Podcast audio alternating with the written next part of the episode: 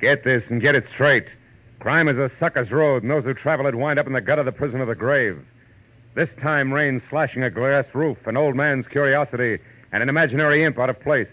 They all became important when two people died violently so a third could make a killing. From the pen of Raymond Chandler, outstanding author of crime fiction, comes his most famous character in The Adventures of Philip Marlowe.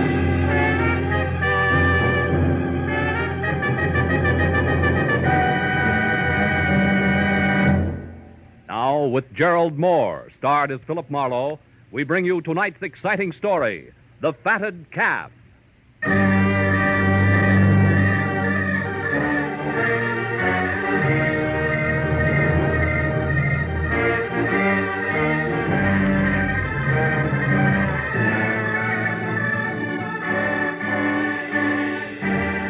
first storm of the season came as a surprise. It always does in L.A., where somehow or other people are never ready for it. it's funny in a town where people are ready for anything. Where every year the opening slash of lightning stands nerves on edge and cracks composure like it was so much Dresden china. And by five o'clock in an afternoon of driving rain and thick gray sky, I was no exception. I wasn't helped any by the arrival of a special delivery letter. A hundred dollar bill enclosed which dragged me out of my suddenly cozy office, into my car and over to Studio City in the San Fernando Valley, where, according to the letter, Junius Poppy, the veteran cartoonist and creator of the impish Peter Pageant comic strip, wanted to see me at once. But as I wound up the spiral of macadam called Sunswept Drive toward number 3840, I forgot about the storm around me and wondered instead about the man I was going to meet. Wondered just how many parts Pixie, the originator of the half leprechaun, half very funny human being who tickled the nation's satiric funny bone daily from coast to coast was going to be. And when I was parked in front of the place, which was a few million raindrops bouncing off a roof that was all glass, out of my car and going to the front door, I had made up my mind. Junius Poppy had to be small, slight, delicate, and maybe self effacing, but certainly pleasant. Mr. Marlowe? How wrong can I be? Huh? Oh, uh, Mr. Poppy. Yes, of course. Come in, come in. You're getting wet. Follow me. But don't touch anything. You're soaked. Junius Poppy was tall, heavy set, gruff, and a crab. I dripped little puddles of water behind him through a long hall into a studio, which was a half a dozen easels under twice as many fluorescent lights, and a litter of Peter Pageant drawings everywhere. Then, while Mr. Poppy did not offer me drink, cigarette, or even chair, I became resourceful. I took off my own coat, dropped it in a corner where it sloshed into a disgruntled heap, and I defiantly lit a cigarette and started to. Please, I despise tobacco. Oh, excuse me. Now, first, Mr. Marlowe, a few facts. I've been drawing Peter Pageant for 27 years, but unlike most of the syndicated cartoonists, I employ no staff. We use no material, allow nothing to be published that I haven't created personally, down to the last stroke of the pen. However, I do have an assistant who serves two purposes. One, he inks in the balloons. What? The circle is where the words go. Oh. And two, and more important, he watches me work daily so that when I'm gone, yes, even cartoonists die, you know. Peter Pageant will continue uninterrupted. My assistant is named Sid Kagan. And he, uh, to be more exact, his wife, Louise, is the reason I'm hiring you. Twice I And opened my mouth to ask a question, but Kagan twice he waved the question man, aside. So, liking him less by the minute, I listened to him tell me what for the past And week Kagan had been. First preoccupied, then upset, and finally rebellious. Poppy, a bachelor who didn't want to lose a good man because of anything as trivial as a marital problem, had investigated and learned that Louise Kagan had spent a week in San Francisco recently. Yes, it's sweet. But he hadn't learned any more because an appointment he had made with her to talk it all over since the sleuthing was not subtle It was the hadn't quite before come off. yesterday, Marlowe. We were to meet at a cocktail lounge. I was early, and so I saw her come in and sit down. She's the type of tall brunette you don't miss. I was about to start toward her when she suddenly leaped from her table and hurried out of the place. For no reason? Please don't interrupt me, Marlowe. Of course, she had a reason. Hmm. She was frightened at the sight of a man approaching her. Oh, he was very ugly. Patent leather hair, sallow complexion, eyes that belonged on a hawk. He followed her out, but she got away from him. And then he disappeared, too. Louise hasn't called you since to explain? Until late last night, no. And then she apologized and lied about why she didn't show up. Forgot, she said. Casual like. huh? Overly casual like, Mr. Manor. Please don't touch those drawings. Oh, I'm sorry. Yes, now. We made another appointment for 6.30 tonight at a different place. An artist hangout called the Talisman on Lankershim. This time, Marlowe, I want you to go in my place. Perhaps my approach is too uh, mechanical. There's just a chance. Now, Mr. Poppy, a few questions. First, the Kagan's home address. 717 uh, Magnolia Boulevard. 717. And Kagan himself, he's still working for you regularly? Yes, although he called this morning, said he was sick. Now, please ask your questions quickly. I must return to my work. Peter Pageant's schedule, four frames a day, hasn't been interrupted in 27 years. Mm. Oh, here, this might interest you. Here, take a look at this. The last frame has a lot of detail. Yeah, it has. Peter addressing the U.S. Senate, huh? Cute. You always work in pencil and ink in later? Yes, yes, that's right. Now, now, anything else? Yeah, there is, Mr. Poppy. The whole business. Kagan's problem. I mean, if it's only a case of a gal not being true to a guy, I quit and you get your dough back. I graduated from the over the transom class. Louise Kagan is not the kind of girl who plays around. I know. What makes you so sure? Well, for one thing, an example. Maynard Roper. Who? Maynard Roper. He's an agent for Empire Features, the Hmm. syndicate that handles my work. And though extremely handsome and what the ladies would call smooth, he got no place being, um, uh, shall I say, attentive to Louise. I could tell, I observed. Uh, now, satisfied? For the moment, I can still play that Roper just wasn't her type. I'll call you later, Mr. Poppy. Goodbye. And uh, don't bother showing me out. I can find the way myself.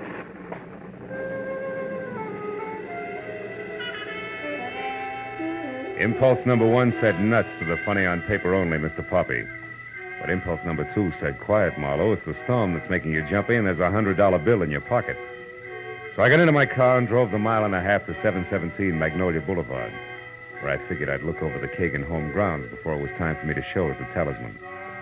As I drove past the place, I saw there was a light in the living room. And a woman, brunette and attractive, who was no doubt the lady of the house, paging through a magazine. And things stayed like that each time I came around the block. But 20 minutes later, when I parked in front of a nearby corner drugstore to get cigarettes, I forgot the lady of the house because getting out of a parked car in front of me was a man with sallow complexion and eyes borrowed from a hawk, easily seen by the rain-splashed light from the display windows. And when he hurried inside into a phone booth, I saw the patent leather hair Mr. Poppy had already described. When he got his call through and turned his back to the street. I moved quickly to his car, opened the front door, struck a match, and read the name and address on the owner's card strapped around the steering wheel. It was Bert Slack, 200 Central Avenue, San Francisco, California. The city in which Louise Kagan had recently chosen to spend a week. The clock on the dashboard reminded me it was 6.15 and time to head for my rendezvous with the talisman. But a little voice deep inside said Mr. Bert Slack shouldn't. So, for what it was worth, I reached under the dashboard and yanked the ignition wire. And I got back into my car, hoping to gain 10 minutes, and headed toward the club on Lankershim Boulevard.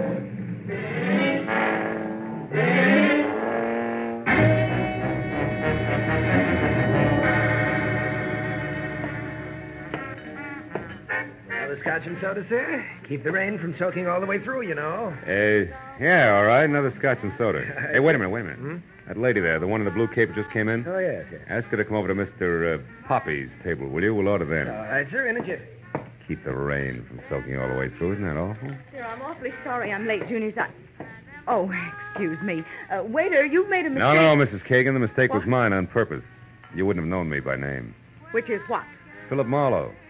I'm a friend of Junius's. He was tied up with his work tonight and asked me to keep this date for him. Like a drink? No, thanks. I haven't got the time. But why didn't Junius call me or leave a message here? I don't know. Perhaps he forgot or. Perhaps you're a liar. Perhaps he called my place after I left, then called here. Waiter, Yes, ma'am? will you please check with the captain and see if anyone left a message for Mrs. Kagan, please? Yes, ma'am. And on your way back, two scotch and sodas, huh? Yes. Now, just a minute, Mr. Marlowe. I've already said no. As long as we're playing things back, you already said I was a liar. Why? Because Junius told me that my meeting with him would be personal. And since he's gone far enough out of his way to even call me on the telephone about it, it must also be important to him. It is. As important to him as, say, San Francisco is Sa- to you. So you're not really a friend of Junius Poppy. Not buddy buddy, no. But I am a friend of Bert Slack. You know Slack? Yeah. Now, why don't you sit down, Louise? Our drinks are coming. Well, here we are. Two scotches and sodas. Just the thing to keep the rain. Oh. I already said that once, didn't I? Yes, you did. Yeah, well, uh, two scotches and sodas just like you ordered. Oh, and uh, uh, no message for you, Mrs. Kagan. Thank you. Mr. Marlowe, you know about San Francisco, you know about Bert Slack, and somehow or other you know I was supposed to meet Junius Poppy here, and he couldn't make it. So why don't you just sit here and think it out all by yourself, huh? I'm going. Come back here. Let go of my arm. When I'm ready, gentle lady. Which might be right now, don't you think? Oh, Maynard, thank heaven you're here. I usually am, Louise. Well, my good man, have you reached a decision? About the young lady's arm, I mean. Let go. Maynard, please see that he doesn't follow me. It'll be a pleasure, Louise. What are we drinking, Mr. Uh... Marlowe, Marlowe. Scotch and soda. Hmm. Wonder what keeps that from soaking through. Maynard Roper, the handsome syndicate agent Junius Poppy had tagged very smooth, was also very snide. When he slid into the booth next to me and we each had a fresh drink while Louise Kagan put distance between us, I knew that the urge I had to punch him in his finely chiseled Grecian nose could not be blamed on the stormy weather. It would be just as much fun on a sunny day. A couple of minutes later, when he got up, flashed, glistening uppers and lowers at me, and started to leave with a worse than snide, bye bye, boy. I had to hold on tight. Somewhere along the line, I slipped. Hey, Roper, you forgot something. Oh? Well, what is it? This. Lothario. Also, you didn't thank me for your drink. It was rude of you. Bye bye, boy.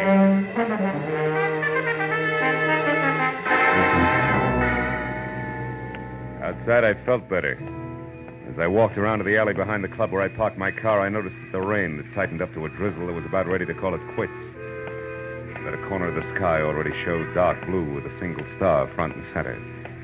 What I didn't notice until I was in line with my front fenders was company on hand. I've been waiting for you. It was small, wide open eyes that flashed something close to hysteria, the length of a long, thin arm that was pointed at me and trembled while the hand awkwardly held a gun for what had to be his first time. I'm Sid Kagan. I want to know why you're following my wife, what you had to do with her. I do know that you're a private detective and that your name is Philip Marlowe. That Junius Poppy hired you. That much I found out. And you ought to be able to put the rest together yourself. You're a big boy now. Junius is worried about you, Kagan, because you in turn are worried about your wife. Look, he wants to help you all the way around. I don't believe you. I only believe that people are bothering Louise, molesting her, driving her out of her mind, and I. I want to stop them. I want to protect her. All right. You take a look at this picture and see if you can tell me whether or not this is one of those you say are molesting her. Picture? Let me see. I can't. It's only a calling card, Kagan. Let go. Give me that gun. Sure. With the clip out. Here. Now, also, I'll give you some advice. Go on home, Kagan, and soak your hot head in a bucket ice cold. It's the most you can do to help. Now beat it before I get mad. Go on. All right. I'll go. But remember, Marlowe, I'm still going to protect my wife. Yeah, I'll remember, Kagan. You jerk. Nothing as stupid as an amateur with a gun. Stand still, Marlowe. I'm no amateur. Oh, fine. I wouldn't bother looking under the hood either. We're now even. One torn ignition wire deserves another. Hmm? Well, Mr. Slack. You and that 38 been waiting long? Long enough. So you're a private detective, huh? Now that's interesting. I'm a private eye, too. Really? You find crumbs in every profession. Where do we go from here? No place. It's a team, anyhow. I'm finished. I've done my little job. I'm leaving town. The personal business that brought me here is over and done with. All's well. You'd be smart to look at it that way yourself, Jack. Yeah, brilliant, brilliant. We'll go over big with my client, wouldn't her. What's the difference how it goes over with your client now? Why don't you read the papers? Meaning what? The latest edition. Here, catch. And read. Junius Poppy. found- Out loud, Marlowe, please. Found dead in his Studio City home. Creator of Peter Pageant shot to death. Mm-hmm. Surprised, huh? Yeah, plenty. Well, that's too bad. But I guess you'll get over it while you walk all the way down this alley without turning around. Now go on. Move, Mr. Marlowe, as directed. Goodbye.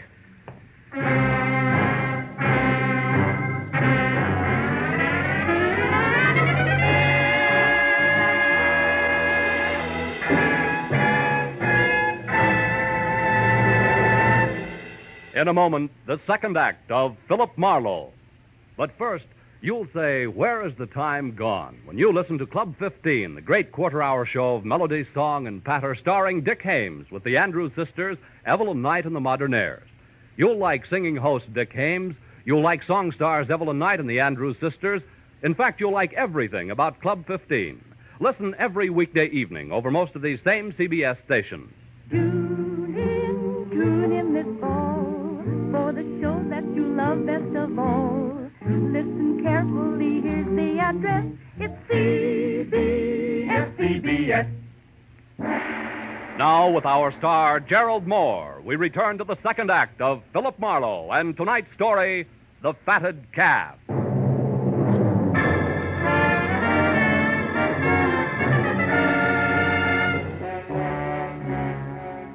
When the man named Slack with a code of ethics to match said walk, I walked. By the time I'd taken ten steps, I knew that he was already gone, so I went back to my car, cursed my way through a fast repair job on the wiring, and headed for my late client's studio again. When I got there, the usual messy routine of cameras, tape measures, and notebooks was still in progress. And I was about to go inside. But changed my mind when I saw Louise Kagan step blithely out the door and walk almost jauntily over the flagstones that led from the house to the parking area. Hey, Louise, wait! Oh, You again. Well, what do you want? Just one good, morbid reason why you're not making with tears over what's inside. I never lost any love in there. If I pretended I had, it wouldn't fool anybody for five minutes. Nobody liked Junius Poppy, and I was no exception. I'd go real easy with that kind of talk from now on if I were you. What's that crack supposed to mean? That not later than tomorrow morning, your husband Sid will take over Peter Pageant completely. So, So you struck gold, you're in, you got it made. are you implying that I had something to do with Junius's death? Oh, I doubt that you pulled the trigger, baby, personally. But there's a good, solid connection, and I'm going to find it. Where's your husband? Inside with the police? No. I came here looking for him. He must be at home. Mm-hmm. How much do the cops know so far? Nothing except that Junius died between two and three hours ago. Look, why don't you trot in and ask them yourself, Quizmaster? I don't think they can help me. You see, I'm still interested in a big, ugly question mark all wrapped up with San Francisco. Look, Mr. And before I turn loose of it, I'll understand it, believe me. I'm going over to your place now to talk to Sid. Can I give you a lift? No, thank you. Suit yourself. I'll get there ahead of you, and I might find something you wouldn't want me to know about. All right. I'll ride with you. Let's go. Let's do that. Get in.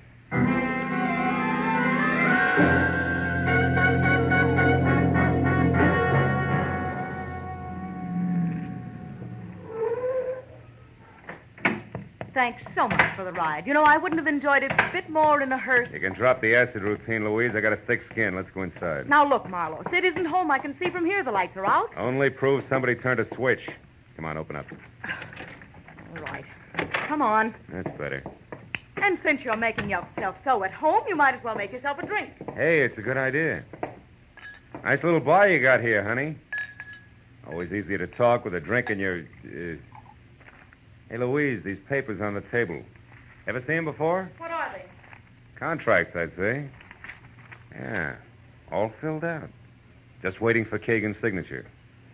So your husband is now a full-fledged big-time cartoonist. What do you know? Pretty fast work, huh? Just what do you... Creator of Peter Pageant's been dead not more than three hours, and already his successor's contracts are drawn up.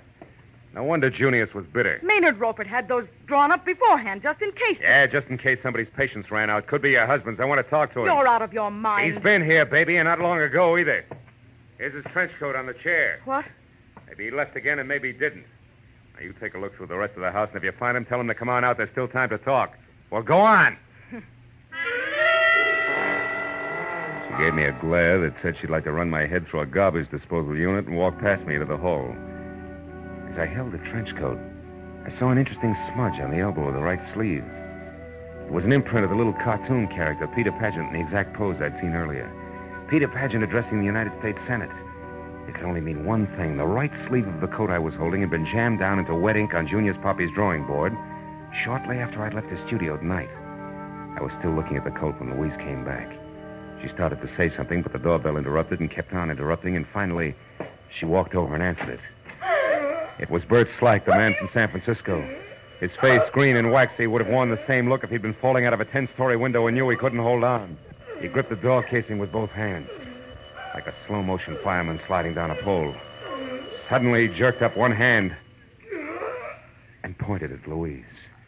He turned his eyes at me and tried to speak. Then he took five sliding, stumbling steps into the room and pitched headlong to the floor. Handle of a knife, ringed by a patch of drying blood, stuck out of his back between his shoulder blades. Oh, Sid, Sid, you Sid, couldn't have... You think Sid did it? Why, Louise? What's the reason? No, no, I didn't mean that. Oh, get away, get out of here. Not yet. Slack was a chief private eye from San Francisco, and you just got back from there. What happened up there, Louise? Why do you think your husband had to kill this guy? No, no, I won't tell you. I don't know anything. Oh, leave me alone. Get away. All right, all right. Get hold of yourself. You're hysterical. Now listen to me. Where does Roper live? Come on. Maynard Roper, his address. 94 Addison Avenue. Why? Because your husband might be there, and I want to talk to him now more than ever. You're on your own, baby. Get good and hysterical if you want to. I'll see you.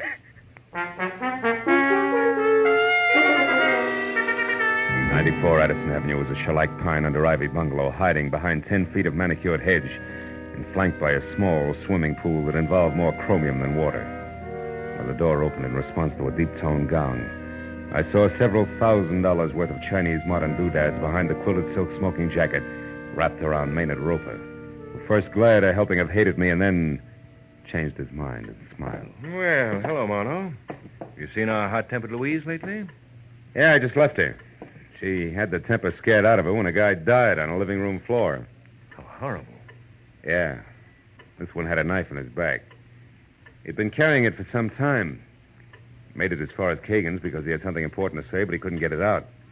His name was Slack from San Francisco. Ever hear of him? Slack? Why, no. Say, tell me, have you seen Sid Kagan recently? I mean, within the last hour? Yes, twice. Once when I took his new contracts to his place, and again when he came here to talk them over. He left a few minutes ago. Say where he was going? No, wait. He did say he intended to stop at a drugstore. He had a headache. Which drugstore? Well, the one down the street about a block. Mm-hmm. Oh, but look, Marlowe, surely you don't really believe that Sid killed this man? He had a motive. Do you realize what you're saying? What have you got to go on, actually? A slip his wife made, and a Peter Pageant that turned up out of place. Oh, Louise was no doubt hysterical. Under those circumstances, I'd be, too. And as for Peter Pageant, don't forget that Sid's been practicing him for six years. He probably combs Peter Pageant's out of his hair at night. Not this one. It was on a trench coat sleeve. I found it in Sid Kagan's living room. It was picked up from wet ink on Junius Poppy's drawing board tonight. Fact, it was the last Peter Pageant Junius drew before he was killed. That's what I've got to go on, Mr. Roper, so thanks and good night.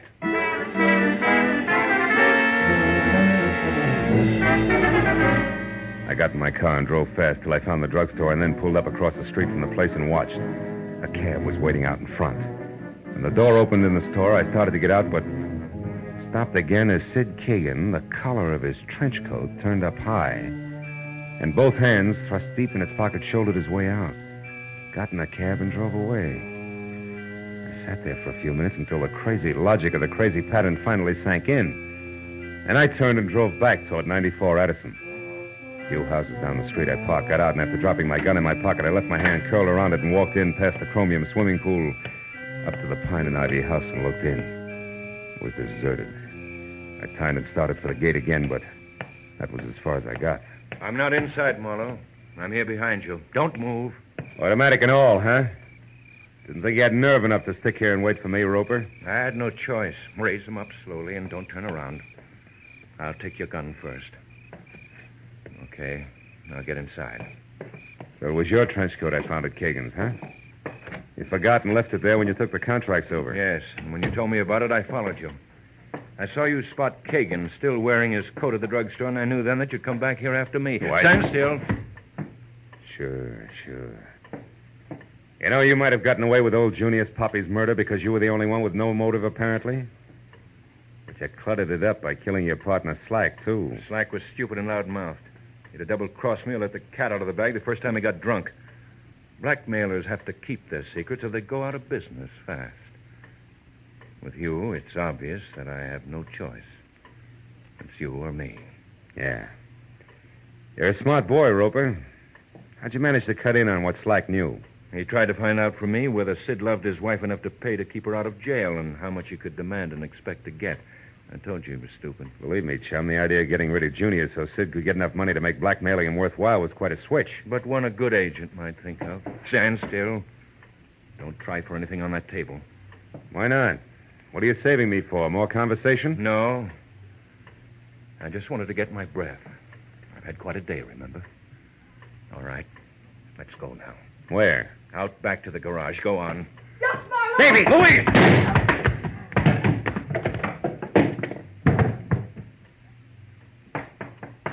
Marlowe, is he dead? I don't know. I don't think so. You sure picked a sweet time to show up, baby. How'd you manage it? I was out there a long time listening. When I realized what was happening, I came in. Yeah. Save my thick skin or kill a blackmailer. Once I killed a man unintentionally. I didn't want to do it again, even him. But tonight, when I thought Sid had stabbed Bert Slack because of it, I, I couldn't stand it any longer. I came over to find you and turned myself in. The big question mark on San Francisco? Oh, there was a brawl. I got mixed up in it. A man had a gun, and in the struggle, it went off and killed him. I was scared silly. I ran away, but Slack had seen the whole thing. He even got the gun with my fingerprints all over it. And... Well, that's that. Let's go, Marlowe. Yeah. Okay, baby. Let's go.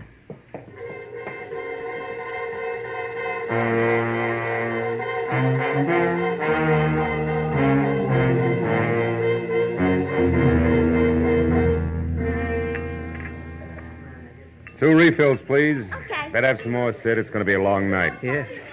I still can't get it through my head that this has happened, Marlowe. I can't realize it. Slack saw that fight in San Francisco, got the gun with Louise's fingerprint on it, and came here to blackmail. That's right. He went to Roper for information on you, and Roper was smart enough to peg it and cut in. Killed Junior, so you'd get more money by taking over the strip, and then. And then he and Slack began to fight between themselves, and Maynard killed him, too. Mm-hmm. How can there be people like that? Same way there can be rattlesnakes, black widow spiders, and cancer. Marlowe, what is going to happen to Louise? I don't know, Sid.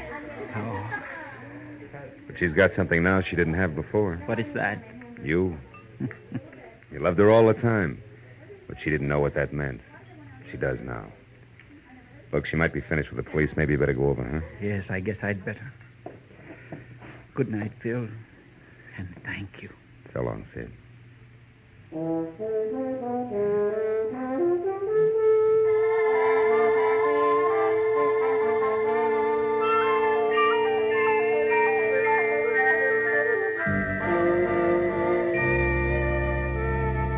he crossed the street and went into police headquarters, I turned back to my coffee and thought about Peter Pageant. the impish, whimsical little character with a sly, knowing smile, half sad, half amused at the foibles of the world. Yeah, the world seems more and more to be made of halves. Like that old song. How's it go? Sometimes I'm happy, sometimes I'm blue. sudden storms and sudden calms. Maybe most of us are only half alive, huh? Take me, for instance. Half of me wants to go home and sit in front of a roaring fire with a drink and a good book. And the other half? Yeah. There's always that other half.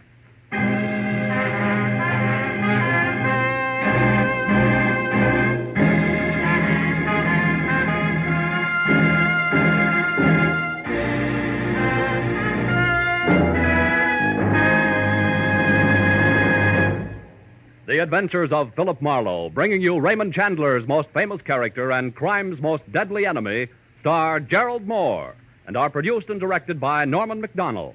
Script is by Mel Dinelli, Robert Mitchell, and Gene Levitt. Featured in the cast were Vivi Janiss, Howard McNear, Parley Baer, Bill Johnstone, and David Ellis. The special music is composed and conducted by Richard Aurandt. Be sure and be with us next week when Philip Marlowe says. It started with a wreck and went from there to double murder over 75,000 bucks worth of glitter that nobody got in the end. Because I found out just in time what was fishy about the tale of the mermaid.